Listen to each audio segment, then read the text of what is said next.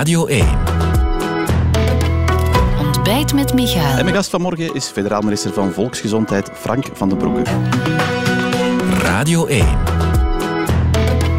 Ontbijt met Michael. Goedemorgen, meneer Van den Broeke. Goedemorgen. Ehm, ja, als we het radionieuws horen van vanmorgen, het lijkt een en al goed nieuws in ziekenhuizen. De, de minst waakzame fase, ik zal het zo noemen, voor eh, corona. Die cijfers die toch al dagenlang echt drastisch naar beneden gaan. Mag ik dat zeggen? Het gaat echt heel goed nu?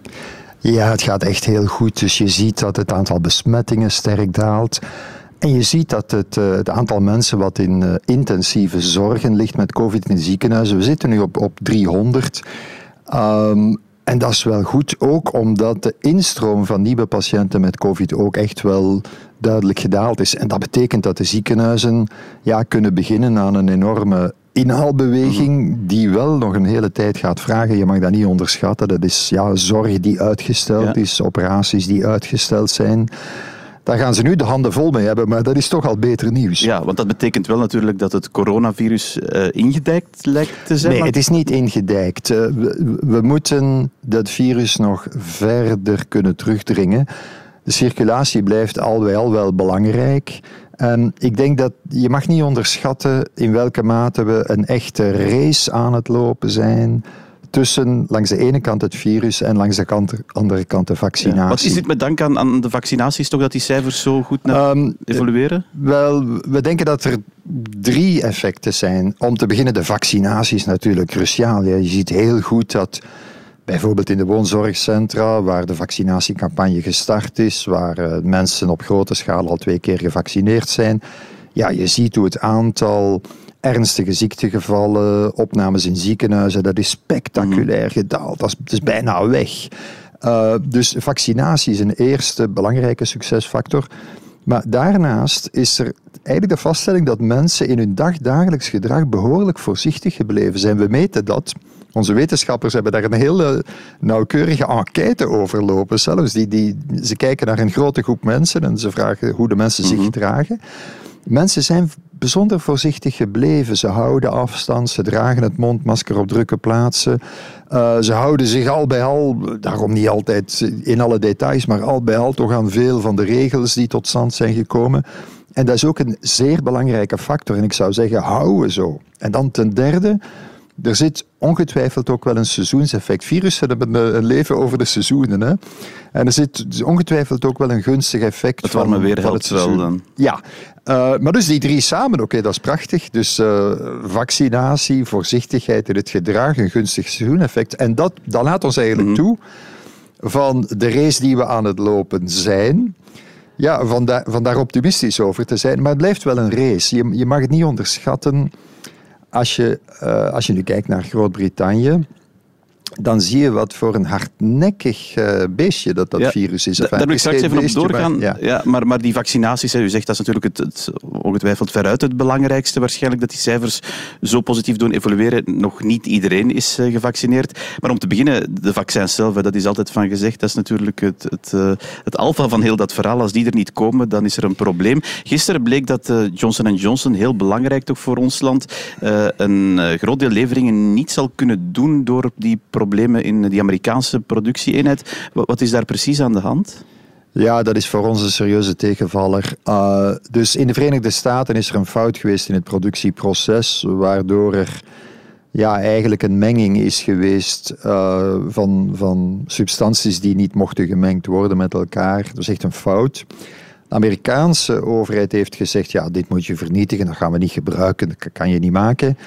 En de Europese overheid, het Europese Geneesmiddelenagentschap, heeft vrij logisch gezegd: ja, maar ja, de, de producties die, die mogelijkerwijs hetzelfde probleem hebben, die houden wij voorlopig toch ook wel achter slot en grendel. En wat betekent en dat, voor wel, ons? Uh, je moet weten dat wij helemaal in het begin hoopten van voor het einde van juni 1,4 miljoen uh, doses te hebben van Johnson Johnson voor het einde van juni gaan we er waarschijnlijk maar 450.000 hebben. Nu, dat is voor een, een stuk, minder. Ja, maar voor een stuk zat dat al in de planning. Hoor. Onze planning ging al lang niet meer uit van die 1,4 miljoen. Maar in vergelijking met onze laatste plannen, ja, is dat toch wel een vertraging van, laten we zeggen, een drietal weken. We weten niet wat Johnson Johnson gaat kunnen leveren in juli. Uh, laat ons daar optimistisch blijven, maar eigenlijk weten we het niet. Dus het zou Maakt u dit zijn... ongerust, die, die uh, problemen met levering van Johnson Johnson? Uh, ja, ongerust moet je in mijn functie altijd een beetje zijn. Ik, je we moeten niet panikeren. Ehm, de vaccinatiecampagne loopt in Vlaanderen buitengewoon goed. Men, men is zeer efficiënt bezig. We zijn al een goed stuk opgeschoten met het vaccineren. Er is, er is geen reden om, om te panikeren, maar het wil wel zeggen dat ja, de voorzichtigheid die nodig is voor mensen die nog niet volledig gevaccineerd zijn, ja, dat, dat je die wat langer moet aanhouden. Ehm, we zullen zien waar we staan einde juni, begin juli. Dus het is mhm. niet gemakkelijk te voorspellen.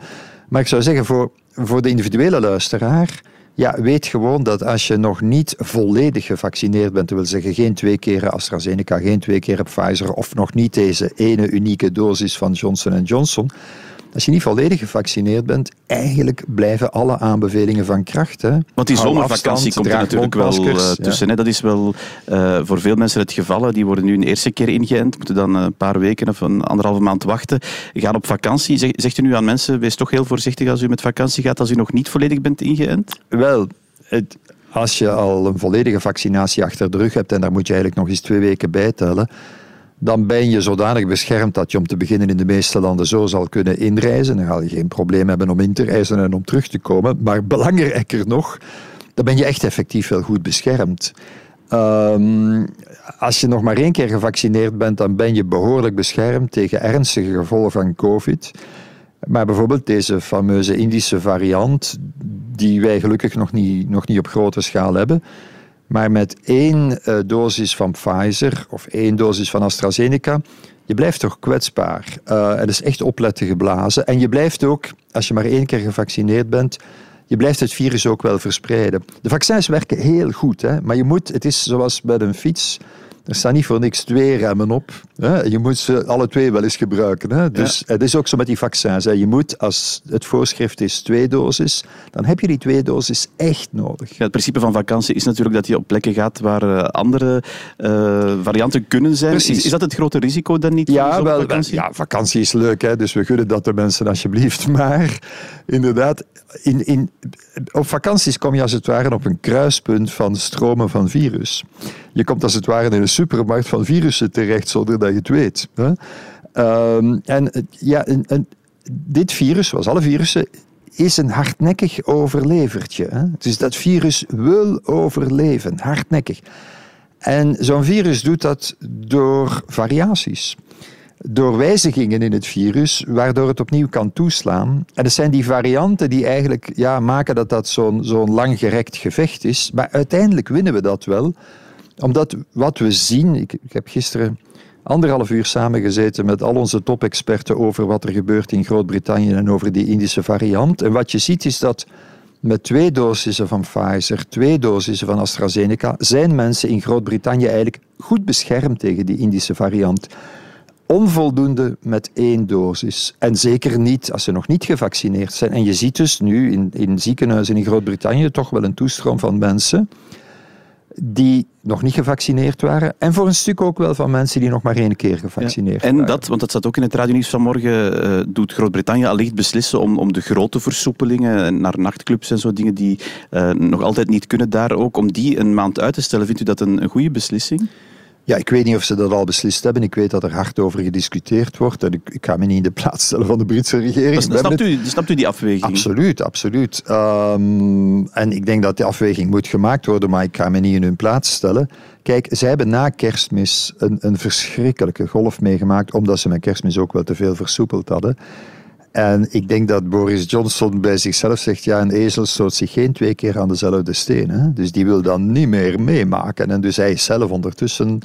Ja, heeft zijn les geleerd, zou ik zeggen, door, door wat er na kerstmis is gebeurd. U weet wat wij vorig jaar in september en begin oktober hebben meegemaakt. Op het moment dat u als minister aantrad, ook dat was uh, eigenlijk te snel versoepelen. Gezien de cijfers, is dat een risico dat we ja, de komende weken ook Ja, dat was te snel versoepelen, maar laat, je mag niet de ervaring van vorig jaar gewoon naast de huidige leggen, omdat het grote verschil is de vaccinatie. Kijk, vandaag, we hebben, als je over de hele bevolking kijkt, en zo moet je het doen, wij zitten ongeveer op 1 op 2 van de Belgen, kinderen en jongeren meegerekend, ongeveer 1 op 2 van alle Belgen heeft een eerste dosis gehad van een vaccin. En we zitten heel dicht bij een kwart. 1 op 4 die volledig gevaccineerd is. Dat is belangrijk. Uh, vooral ook omdat die, die, die, die dosissen toegediend zijn bij de ouderen en bij mensen met bepaalde ziektes. En dat is eigenlijk een van de grote sterktes van de Belgische campagne, is dat we die mensen met onderliggende ziektes eruit gehaald hebben en zo massaal uitgenodigd hebben. We zijn daarin gelukt dankzij het globaal medisch dossier van onze huisartsen, dankzij de gegevens die de mutualiteiten verzameld hebben. In vergelijking met andere landen, er zijn niet zoveel landen die dat op die manier hebben kunnen doen. In vergelijking met andere landen is dat een bijzondere troef. Dus we hebben goed gevaccineerd tot nu toe, we hebben de juiste groepen gekozen. We hebben al veel gevaccineerd en het gaat snel vooruit. Dus dat is, is het goede. En daarin is de huidige situatie veel beter dan een jaar geleden. Maar, maar, maar zolang er mensen niet volledig gevaccineerd zijn, blijf je kwetsbaar. Ja, want het is natuurlijk het is geen publiek geheim dat u uh, niet echt heel blij was met de, de, de grote versoepelingen naar, naar de heel grote festivals en zo deze ja, maar Ik, weet je, ja, ik heb niet de gewoonte van op straat te discussiëren, maar een van de dingen die mij bij de eerste discussieronde over die grote festivals uh, zeer bezorgd maakte, was dat men gezegd had één dosis van deze vaccins volstaat en je komt binnen. Uh, waarbij ook mensen uit het buitenland eventueel met één dosis van het vaccin, Pfizer of Astra, op zo'n festivalsweide zouden kunnen gaan. Ik vond dat, hoe meer dat ik erover nadacht, echt wel zeer onvoorzichtig. Als, als het voorschrift van een vaccin zegt dat je twee dosissen nodig hebt, ja, dan ga je toch geen tienduizenden mensen laten samenkomen op een wei en plezier maken. En dat is hun gegund als ze niet twee keer gevaccineerd zijn. En als dat niet zo is, dan moeten ze vooraf een negatieve test afleggen. Um, en we hebben daar wel stevig over gediscussieerd achter de schermen na het voorlaatste overlegcomité. De meningen zijn gelukkig geëvolueerd en nu zeggen we. Je komt België niet binnen als je niet twee keer gevaccineerd bent of negatieve PCR-test. Dus je kan leven met die festivals. En je komt op de festivalweide niet binnen als je niet twee keer gevaccineerd bent of negatieve PCR-test. En ik heb dan in dezelfde beweging om die reden ook gezegd: oké, we leggen de lat hoog voor die vaccinaties, ook voor de festivalgangers. En ik heb graag dat mensen naar een festival kunnen gaan. Dus wie niet twee keer gevaccineerd is, die zal een gratis PCR-test kunnen Dus daar kan u nu mee leven met uh, zoals het nu is? Wel, het is altijd voorzichtig blijven. Maar dit is een aanzienlijk betere beslissing dan wat voorlag op het voorlaatste overlegcomité. Dus ik denk dat we er waren daar wel losse eindjes, laat het. Maar er waren nog een paar andere dingen die ik niet zo goed vond en die ondertussen uh, eigenlijk in orde gebracht zijn, als ik mij zo mag uit. Maar als ik u even mag, mag samenvatten, u zegt wel, uh, we zijn op de goede weg, maar we moeten wel waakzaam zijn, want dat, dat is eigenlijk het punt. Uh, vrijdag is er opnieuw een overlegcomité. Ja, ik, ik hoef u niet te vertellen dat de komende dagen veel partijen weer zullen beginnen zeggen van wij willen dit en dat. En ja, bespaar ons daarvan, het zal misschien wel gebeuren. Kijk, um, er zijn een paar dingen die we hoe dan ook moeten bekijken en die te maken hebben met, met terug naar het normale leven versoepelen. Bijvoorbeeld grote vakantiehuizen. Mensen hebben mij de voorbije dagen opnieuw aangesproken uit die sector. Die zeggen, ja maar als we een hele grote vakantiewoning hebben, zeggen we nu echt dat je daar als gezin maar met vier andere mensen mag binnenkomen? Dat zijn hele grote vakantiehuizen, kunnen we dat niet herbekijken. Dat is bijvoorbeeld een discussiepunt. Ik ga me niet uitspreken, maar dat is een discussiepunt. Er zijn zo nog een paar andere dingen die moeten bekeken worden. Maar, maar dat zijn details, wat u nu zegt. Dat is niet wel, voor de mensen die vaka grote vakantiehuizen ja. uitbaten, is dat geen detail. Maar dat zijn niet de grote versoepelingen, bedoel ik. niet de grote versoepelingen. Maar het allerbelangrijkste wat mij betreft uh, is dat we volgende week vrijdag een keer goed kijken naar de, de sterkte van onze dijken. Daar moeten we naar kijken. Het stormt gelukkig niet meer. Maar goed, stel dat je een stormpje krijgt met die Indische variant, en dat is perfect mogelijk. Hoe sterk zijn onze dijken? Dat betekent, ik zou willen op het overlegcomité kijken naar de vaccinatiecampagne. Uh, ik, ik neem Brussel. Vandaag heb je in in Vlaanderen 70% van de 65-plussers die al twee keer gevaccineerd zijn. 70%, dat is nog niet genoeg, maar goed, men gaat vooruit en dat is toch al heel wat. 70% 65-plus gevaccineerd in Vlaanderen. In Brussel zit men bij de 65-plussers twee keer gevaccineerd aan 55% En nu, mijn collega Alain Maron en de administratie in Brussel doen enorme en zeer creatieve inspanningen. Hè. Dus het ligt niet aan hun. Het is geen kritiek. Maar 55% van de 55-plussers gevaccineerd in een dichtbevolkte grote stad als Brussel, is te weinig. Is gewoon te weinig. Wat kan een overheid uh, daaraan doen als u... Dat is een vaststelling. Uh, ze zijn bezig. Ze zijn bezig. Hè. Dus ze, doen het, het is, ze, ze gaan naar de mensen toe. Ze doen acties zelfs op, op markten worden mensen aangesproken. Uh, Artsen zonder grenzen is ingeschakeld. Men trekt naar de mensen. In Wallonië is er een, een heroproepcampagne voor de ouderen. Dus ze zijn hard bezig. Maar, maar daar moeten we naar kijken. Je bent er niks mee als je met een statistiek komt die zegt: Oh, ik zeg maar iets, hè, 80% van de mensen is beschermd. Ja, als de 20% die niet beschermd is, als die eigenlijk samenwonen in dezelfde wijken, uh, in, in dezelfde bevolkingsgroepen terug te vinden zijn en eigenlijk ja, eilanden vormen van grote kwetsbaarheid. Um, want ja, dan heb je daar als het ware opnieuw een, een reservoir aan problemen klaar liggen. En dus daar moeten we naar kijken. Overigens, ook in Vlaanderen is het, het is iets minder gemakkelijk om in een, in een stad als, als Gent of Antwerpen iedereen te bereiken dan op de buiten. Hè? En, maar dat loopt heel goed in Antwerpen en Gent, maar dat is minder gemakkelijk. Hè? Maar wat ik u wil hoor zeggen, daar wil ik mee afsluiten, meneer Van den Broeke, is uh, wie vrijdag hoopt, hè, want ik denk dat ook op sociale contacten op de tafel lagen, uh, alle, alles, alles bijna opnieuw versoepelen, de, de, de poorten wagenwijd openzetten, dat gaat nog niet, zegt u. Ik ga er niet op vooruitlopen, maar eigenlijk als, het, als je kijkt naar de dingen die de overheid regelt met alle regeltjes die we in het ministerieel besluit vastleggen, voor het persoonlijke gedrag van mensen in dat besluit van de regering staan de poorten al breed open en vragen we nu vooral dat mensen zelf goed nadenken en voorzichtig blijven. Afstand houden, mondmasker blijven dragen als afstand niet mogelijk is, tenzij je in een, in een clubje vrienden van volledig gevaccineerden bent. Dat is iets anders. Mhm. Dus eigenlijk ja, ik, ik zou willen dat we vrijdag vooral onze dijken goed inspecteren. Hoe zit het met de vaccinatie? Hoe zit het met de contactopsporing?